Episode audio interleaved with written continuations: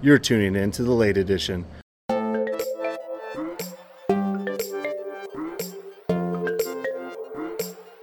This is David Lakey from Mountain Stronghold Home Brewing in Naches, Washington, where my motto is why brew it if you can't chew it?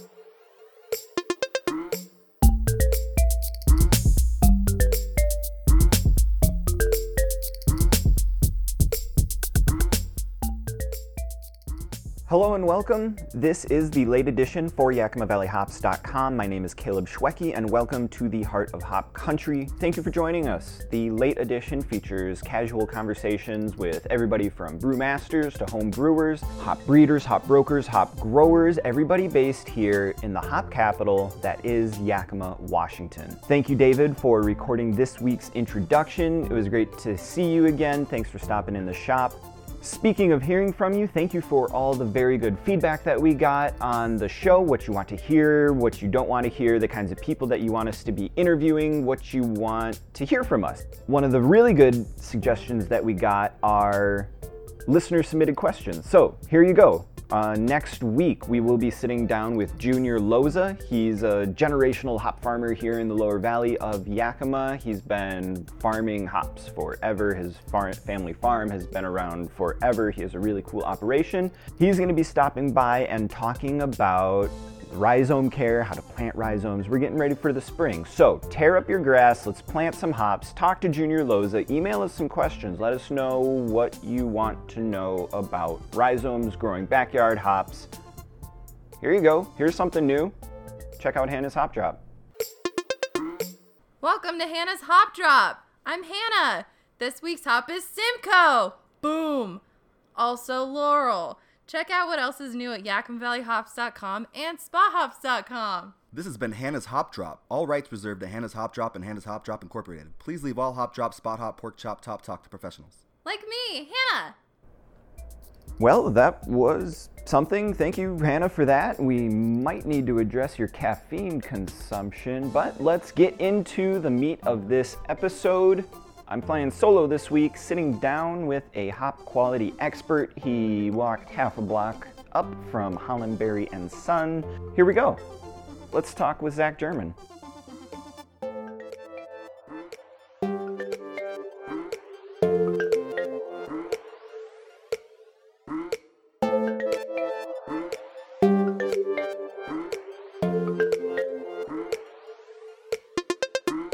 That would be me. ZAC German, G E R M A N. Uh, I am a. My made up job title at Hollingbery is Quality Systems because quality kind of is the theme of a lot of what I do, whether it's hop quality or there's the product part of quality, but then there's also the people and process part of quality. So I I work in systems that cover product and people and process. So kind of all, all of the things that don't involve finances and contracts, basically. What, what are some of the aspects of quality that you look for when you're testing the hops? Um, mostly it, it's a combination of analytical and sensory. The analytical stuff is easier because you quantify it. It, it. You know, you do lab testing. It gives you nice, clean numbers. It's easy to put those on a spec sheet. But then also some more of the kind of squishier things as well. Hop aroma.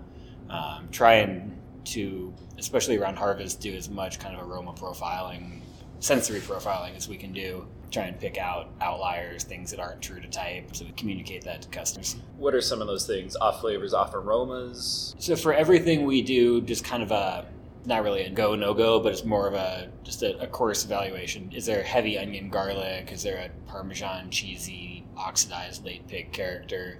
So at every lot of hops that comes in at harvest, we, we, we do the chemical testing on. But what that means is first you have to prepare the sample. So you're grinding up every lot of hops. As you're grinding it, you're volatilizing it. You get the aroma out of it, and so it starts by just you know, kind of rudimentary notes on you know, what do you pick up. Uh, is there any anything that stands out about it? And then a number of hops that we take in as well, typically experimental hops, we'll then do like a full sensory profile on. Then we put that in front of a panel. They have an evaluation sheet where they rate presence, absence of fruity character, pine character, onion garlic character, floral character, that kind of thing. And, that allows us, with a big enough sample size, that allows us to really kind of create a basically a visual representation of what that hop might roughly smell like.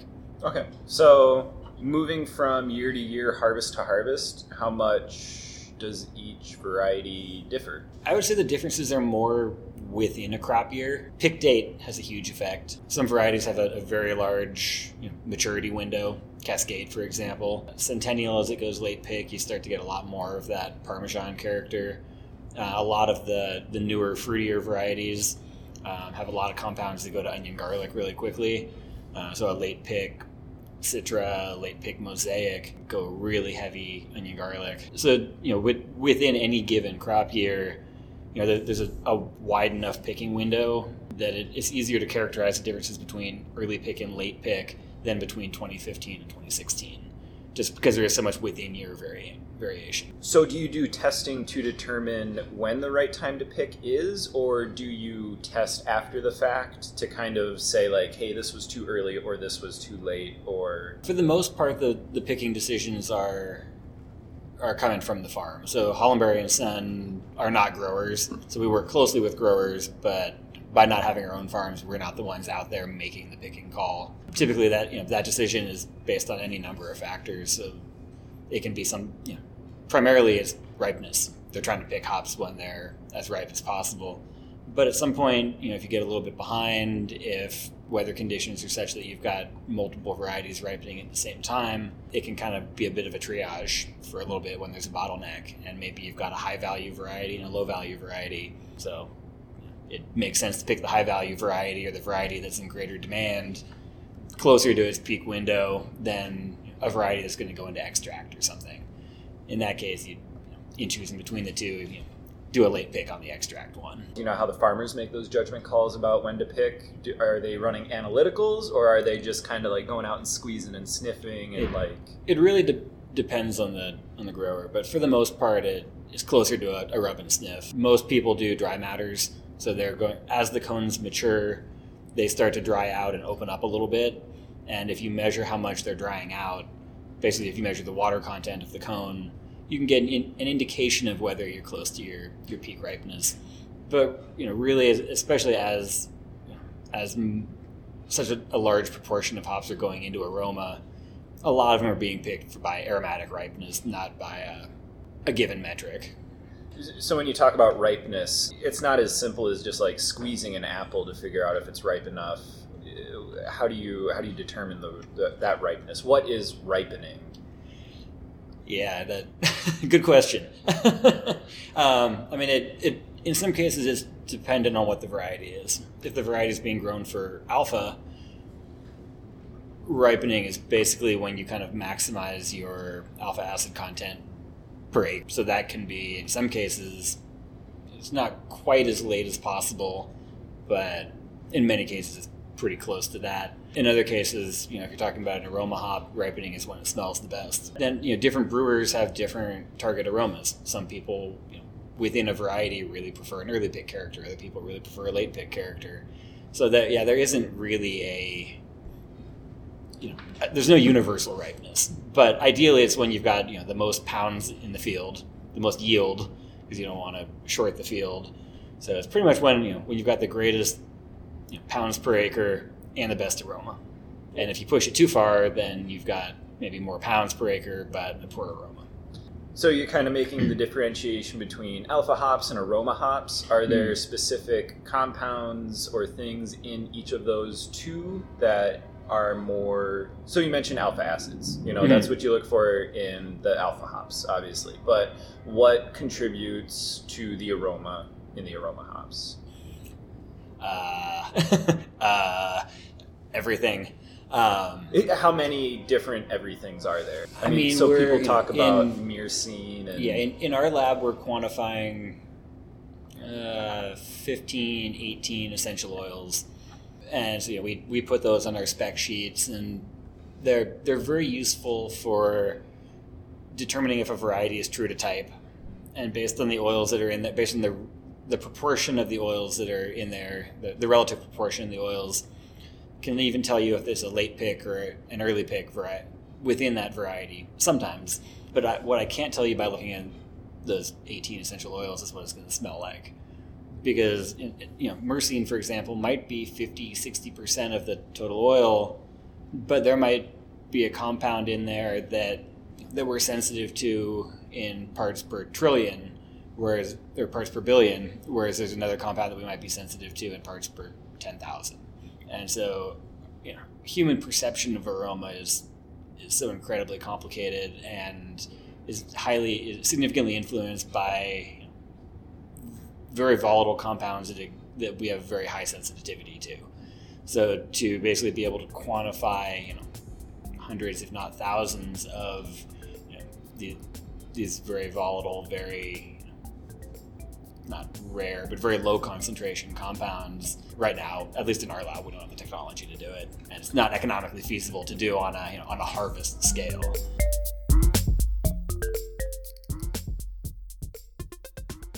Hey, do you have feet? Do they get cold? Try some Hop Shop socks. They're like sweaters for your feet. Hop Shop socks, Hop Shop socks. Everybody get your Hop Shop socks. Hop Shop socks, Hop Shop socks. Everybody get your Hop Shop socks. Hop Shop socks available for a limited time only at YakimaValleyHops.com.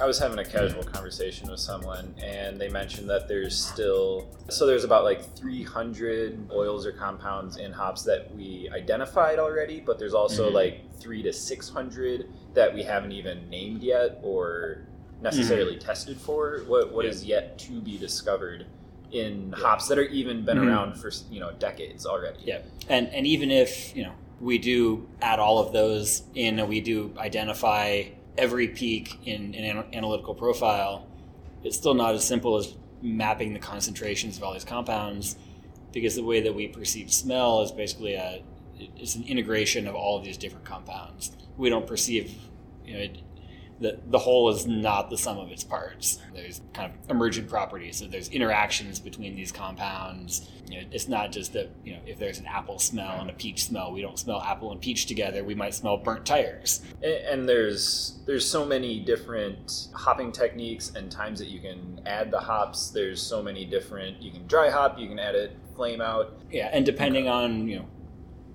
where you add your hop, you're you're changing the balance of the compounds that are volatilized versus those that are retained. You know, it's the the five minute kettle add versus the ninety minute kettle add. It's not just that at ninety minutes there's less oil, but there are that the oils that are lost, you're losing more of the more volatile ones while you're retaining the less volatile ones. So you're changing your your profile of chemical compounds depending on how the hops are added and used. right uh, you, you did mention uh, testing on experimental varieties are there Mhm. any that you've tested recently that have really stood out or that you're excited about Probably can't go on record with too many details, but we uh, we did a, a lot of analytical and sensory work for the um, for the publicly funded hop breeding program, which is a combination of USDA, Washington State University, and, and Oregon State University. There's genotypes that are kind of developed within sort of under the umbrellas of the of those three different organizations. And yeah, there's some really amazing hops in there. do you know what that single hop experimental was that single hill was Yeah, so so that was one that we that we provided to them. Uh, I mean, at this point, it's just got a a ran- There were there were only three hills of it, so there's only three plants of that variety in existence. So it only produced I don't know five five or eight pounds of dried hops, maybe half that much. So we, you know we helped to get it harvested and then processed, and then did all the analytical and sensory profiling on it. And based on that, you know, it kind of rose to the top as one of the, the really nice looking ones. So we asked Zach if we, we gave Zach a, know, eight or nine different hops and said, "Hey, are you, are you interested in brewing with any of these?" And he chose a few of them. That was one one of the ones that he picked. But there, it's way too soon to say like if that's going to be the next thing or even a candidate for the next thing because there's you know there were 300 varieties or something out in the field, all in the three hill stage, and without having good information on their disease resistances and yields year over year, based on three plants, it's pretty early to say if mm. that's like the next awesome hop. But that was definitely an example of what's out in the field, what what's in the pipeline. Well, and even hmm. if even if a hop is super killer, but it only you know produces if it produces half of the yield, you know, as opposed to like a centennial, it's not going to get planted. Totally. I mean, you know, at, at this point, it's definitely possible for growers to add acreage to their farms, but more often than not, they're removing acreage and trans and, and replacing it with something else. So if you're going to rip something out, you're going to put something else in that's going to at least make you as much money. Otherwise, why go through the cost and the effort? So you know, some varieties come in and out of fashion.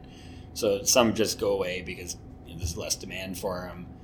But it would be pretty hard to rip out you know, a field of mosaic and plant something else unless it yields at least as well as mosaic and the return to grower, the you know, the amount that the grower gets paid for it is comparable. Mm-hmm. So yeah, the, the bar is pretty high for introducing new varieties at this point. Well, and that brings up another point too. Like, where's the saturation point? So we have, you know, hops that taste like oranges and blood oranges and guava and bananas and apples.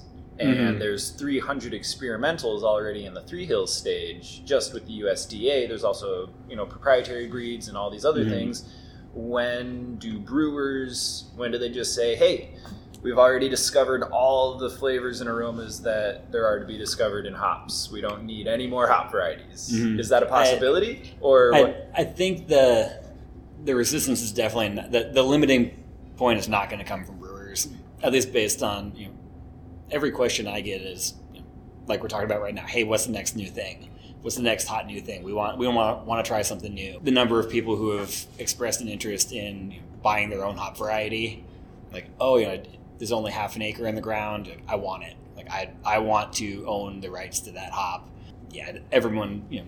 I mean, everybody's making an IPA, right? So you want to make your IPA stand out. You want the next new thing. At least that's one way of doing it. But it, it becomes very logistically difficult for growers. It's much easier to manage large acreage of a few varieties than small acreage of a whole lot of different varieties. The logistics of picking, kilning, baling, all of these things get a lot harder when you've got a lot of different varieties that you're trying to manage. So I, I think that is a, I I think the the limitation on having 20 new varieties is much more coming from growers than it is from brewers who, who would probably welcome more into their portfolio, but at the same time, you know, might not be committed to a new hop in the long term. They, they want a new hop to play with, but you can only integrate so many new hops into your, your flagship beers. Otherwise, it's just a one off or something. And everybody's curious for a one off. But Well, uh, yeah, actually, that's a good point. Are are these brewers with these new hops? Are they creating new flagship beers, or are they just creating one-off seasonals? You know, with this super rare limited hop that won't ever be like fully integrated into the market, or well, I mean, I, think will they It- it- always it- be chasing the next new hop? I mean, it, it depends. So the, the super rare limited makes me think about Galaxy, and you know, yeah, everybody loves it, but very few people are willing to build a brand around it because the supply is so uncertain. It seems like people are starting to build brands around Comet. It's starting to gain some traction. Supply is supply could be ramped up to meet demand. It seems like just because it doesn't have the the limitations that the Galaxy would. it kind of seems like the smaller the brewery or even home brewers, it seems like they have more access to these smaller niche varieties because for the small experimental varieties, there's not going to be enough for the larger scale breweries to brew anything of significance with. So, Mhm. do it, with these experimentals and even Galaxy, Nelson Sauvin, you know, crazy rare hops like that, do these smaller operations do they have an advantage now? Um, I mean, it's hard to say because you, if you total up all of the craft market, and you know, I, I can't quote numbers, but you know, if you total up a whole, a very large number of people buying in small quantities, it still, you know, is not that much compared to what a, you know, a couple of the very large breweries could do in terms of total hop supply, in terms of total contracting on that variety, and it takes a a lot more overhead to manage a lot of small transactions. Yes, you can have a variety that, that's in fairly limited supply, and it and it can be successful in you know, among smaller buyers. But again, it kind of goes back to it being easier for the grower to grow large acreage of single varieties, and that kind of comes by having some some large contracts driving it. I mean, not the case for everything. There've definitely been experimental hops that are, as I understand it, in the release pipeline that have been you know initially released in the the homebrew market. HBC 438 is is a prime example of that. As, as, far as I know, that's still kind of in the pipeline, but hasn't had commercial release yet. But that was initially released, I think, at the you know, National Homebrewers Conference a couple years ago, for exactly the reasons that you said. That it there wasn't a lot of it to go around, but it was an interesting hop. So why not give it to a whole bunch of people rather than one or two key accounts? I think a lot of the success of varieties is how much buzz do they generate. There have been some amazing varieties that have come out of the public breeding program, but they haven't really gained. There hasn't been a there hasn't been much of a pull on them from brewers, and there hasn't been a large push on them with like a, a much of a marketing campaign. So I think you know, putting those two things together, if you can succeed in releasing it to a lot of small accounts, then you know that you know, sort of a very like word of mouth type, very like grassroots marketing campaign there. I mean, homebrewers are a perfect target for that, perfect market for that and it doesn't take a lot of hops to do that. You can gain a lot of pull traction as they as, as those hops kind of spread around and people start talking about them. Do you think the public breeding program lacks support in general?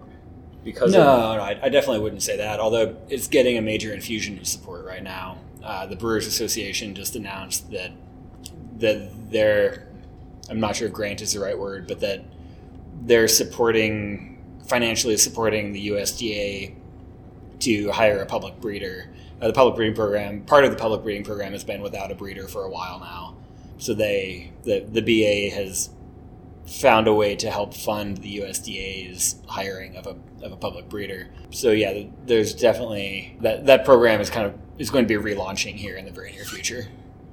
Excellent. What you said that there have been some really good hops to come out that haven't gotten the pull?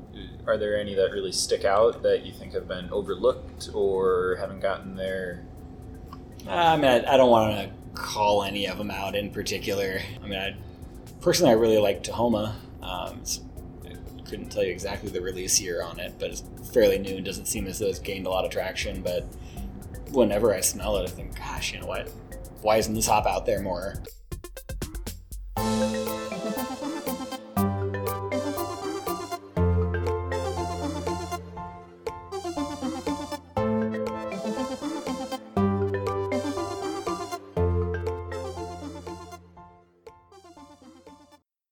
Hi, Pa. What you doing? Well, son, just brewing some beer. Gee, Pa, that sounds swell. Sure is, son. Want me to tell you about my first home brew? Boy, do I. You still remember it? You always remember your first home brew. I can't wait for my first home brew. Someday, son, but it's nothing to rush. Proper home brewing is a serious matter. It takes time, patience, and dedication and you always need to practice safe brewing. Safe brewing? Brewing isn't something you just want to rush into. If you don't know what you are doing, you run the risk of infections, high diacetyl, or worst of all, low IBU syndrome, or LIBUS for short. LIBUS? Sounds scary, Pa. Sure is, son. Sure is. Well, but you're safe from LIBUS, aren't you, Pa? Ha! Your old man is smart and shops at Yakima Valley Hops, so I've never been short of IBUs. In fact, my IBUs are so high, your mother makes me brew in the garage. Do you or someone you know suffer from LIBUS? LIBUS is a serious condition that affects brewers nationwide, but there is hope. Talk to a local brewmaster to see if Yakima Valley hops are right for you.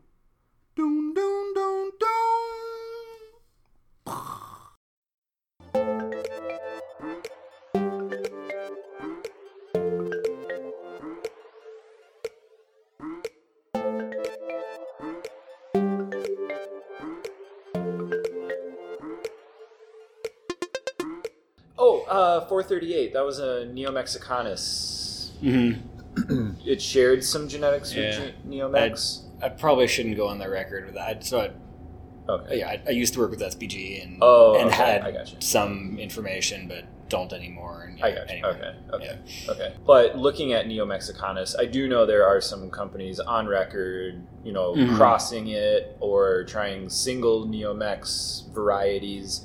What, Mhm. what does that what does that genetic introduction look like to the to the hop scene? Because it's a completely separate. Yeah, I mean it. It's funny. I mean, I in a lot of cases I can I can taste what I would describe as a Neomex character. trying to put a finger on exactly how I describe it. It's been a little while again since I've played with any of them. There's kind of a tanginess to it. It's, all, it's not really a mouthfeel, but for, for me, it's more of a texture than just saying, oh, it's lime and coconut or, you know, kind of an obvious aroma or, or taste descriptor. It's almost more of like a sensory, or you know, sort of a, a feel than a, a smell. But yeah, I, I don't have a lot of knowledge of the Neomex varieties. Kind of an off the wall question. Anecdotally, people have said that fresh hop, wet hop beers get you more inebriated than regular. Is there any truth or any science to that? I mean, in personal experience, or Uh, well, I mean, so Uh, I mean, like Xan- survey at the xanthohumol is, Hop uh, Festival? Mhm. yeah. I mean, xanthohumol is you know estrogen, right? And Mhm. it, it hits humans as estrogen. So, are there any compounds that I mean, hit I, I I certainly couldn't point at anything in particular, but there's there's a lot of alkaloid type compounds in hops that I I don't know how they necessarily change when you kill in a hop versus not, but you know there, there's a lot of funky stuff in hops, and when you when you add them at the rate that you add fresh hops, you're extracting a lot of funky stuff, and yeah, Yeah. there there could I would believe based on how I feel after drinking a lot of fresh hop beer that there's some funky stuff in there.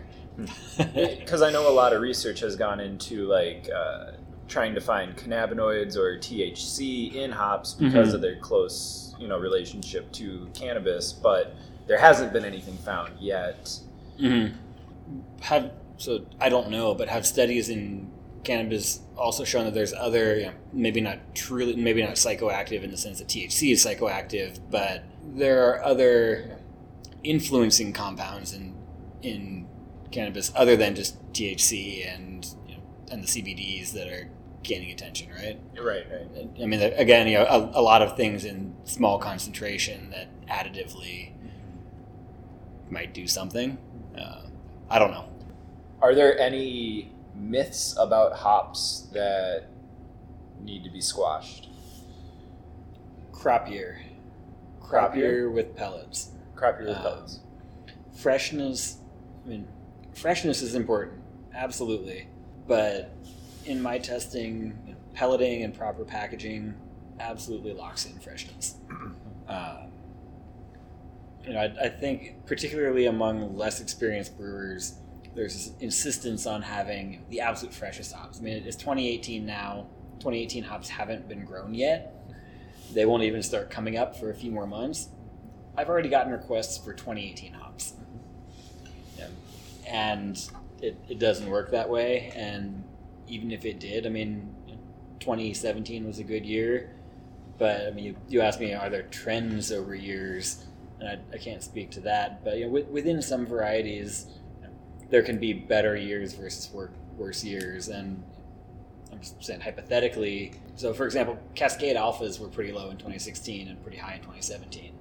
I'm not going to speak to the impact on alpha versus aroma, but at least analytically, like 2016 was a low alpha year, 2017 was a higher alpha year. Aromatically, if you preferred the 2016 low alpha Cascades, you know, I would say that those are probably still better right now than a year newer 2017 Cascades. You know, ba- basically, the how beat up the hop gets through picking, you know, through picking and processing. So, you know, if there's a, a high impact picker versus a very gentle picker, or if they're kilned at a high temperature versus kilned at a lower temperature, those things can kind of set their trajectory for how rapidly the hop will decline. But then once they're in pellets, once they're in nitrogen evacuated bags or oxygen evacuated bags, and in at low temperature, they're not changing over reasonable over even three years. Three if, years. if you, I mean, it, you know, it depends on the variety and all that kind of thing, but um, basically the idea that if you have a 2016 hop that you like and the 2017 crop years are available, don't go flopping flocking to the 2017s because they just because they're fresher, they there's absolutely no guarantee that they'll be superior to the 2016 that you're already brewing with, or at this point even the 2015 that you're already, that you're currently brewing with. Mm-hmm. So you mentioned oxygen. You mentioned temperature. Are those the two major, you know, degradation factors? The- yeah, I mean po- post processing, those are the major things that'll that'll break down hops. So keep keep them cold, keep them out of oxygen. A lot of times I'll I'll get questions about well, you know, it, most of you know, most people are packaging hops you know, at a commercial scale and at a larger scale anyway, 22 pound foils. Uh, some in some cases 11s or 44s. But anyway, if you use a partial bag, how do you preserve it? And the suggestion I always give is put it in a five gallon bucket and trickle a little bit of CO2 into it. The CO2 will form a blanket over it. It'll push the oxygen out, and then you've got it in a sealed container that you can, or whatever size bucket it takes. But basically, purge the oxygen out using some CO2. Keep it in the freezer and the refrigerator. Don't don't have concerns about hop quality, and then have open bags of pellets next to your hot kettle, leaving them there for three days. Yeah, because that's that's one of the biggest, most frequent questions that we get. Mhm. How do how do you store pellets and then crop year differences? Like, there can be crop year differences, but more likely what you're seeing with a crop year difference is a difference of pick date or a different farm, potentially even a different region, Washington versus Oregon. Um, most likely, you're not seeing the the crop year differences are swamped by pick date or region or grower, that kind of thing. well, what are the differences between regions? Are are they noticeable? Are they They're they're noticeable if you've got a big enough sample size. You know, if you're looking at 30 Washington hops versus 20 Oregon hops, you, you might start to see patterns. Why why are so many hops grown in Yakima? Hops take a lot of water, and they it's not really that they don't like humidity, but that the diseases that thrive in higher humidity are the, the diseases that affect hops in many cases do better in higher humidity. So hops in Yakima are inherent by with the the dry with the desert conditions in Yakima, the disease pressure on hops tends to be lower. But they, they also don't like really really wet conditions. I've spoken to some growers in the Midwest and in the Northeast who have you know, after a couple rough winters had so much water in their fields that they actually had to put drainage tiles in their fields to get to get their soil to dry out so that hops would start growing. And we, we have the opposite problem in Yakima. You know, we, we run drip lines along the rows, and so all of the root structure. So it, it's it's wet in the row, but it's very dry between the rows, and so all of the roots end up basically concentrated along the rows, not basically using the entire soil profile. So then all of the nutrients have to be fed through the drip line as well, um, because the hops are, are not using the entire soil bank. They're just using the column essentially under the under the row where the water is provided. I didn't know that. Yeah. Wow. What? Uh, so then, what? What are the? What mainly do you feed the hops then? I mean, nitrogen, phosphorus. Yeah, I'm I'm not the guy to ask, Sure. but yeah, I mean that you know NPK would be the big ones, but you know, there's a, lot of stuff being done with micronutrients, a lot of stuff with fish emulsions. You know, every year there's a lot of new stuff being introduced. You know, new. Some of it's snake oil, some of it might be the next greatest thing. You, you do kind of take it for granted when you're here because because it is such a small part of the world in Yakima, but it it is. I mean, not to discredit the other hop growing regions, but it really is the focus of North American hop growing. Well, in Yeah. 2017, it was you know seven over 75 percent of the Yeah. yield, closer Yeah. to 80. Yeah. Mhm. But I mean, yeah, we're working closely with people in Oregon and Idaho. I mean, there's awesome stuff going on there. Just because the volume isn't there doesn't mean that it's lesser. It's just a little bit further away.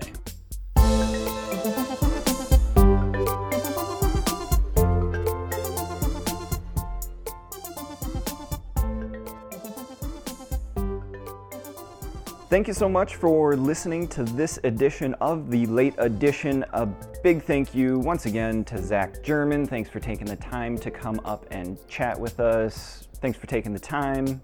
It was really good talking with you. Learned a lot. Now comes time for a little homework for you. Send us your questions. Once again, we are talking with Junior Loza next week, Tuesday. We'll be sitting down them the episode should be published by Friday, hopefully, but we need to hear from you. Send us your questions. What do you want to know about growing hops in your backyard and your front yard and your side yard because you're going to grow hops everywhere this year?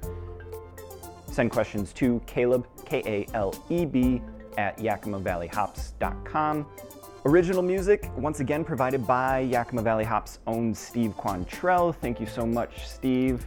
Awesome beats, as always this week, voice work or voice play, depending on what you want to call it, done by Corey Hacker, Steve Quantrille as well. Thank you so much. See you next week. Happy brewing.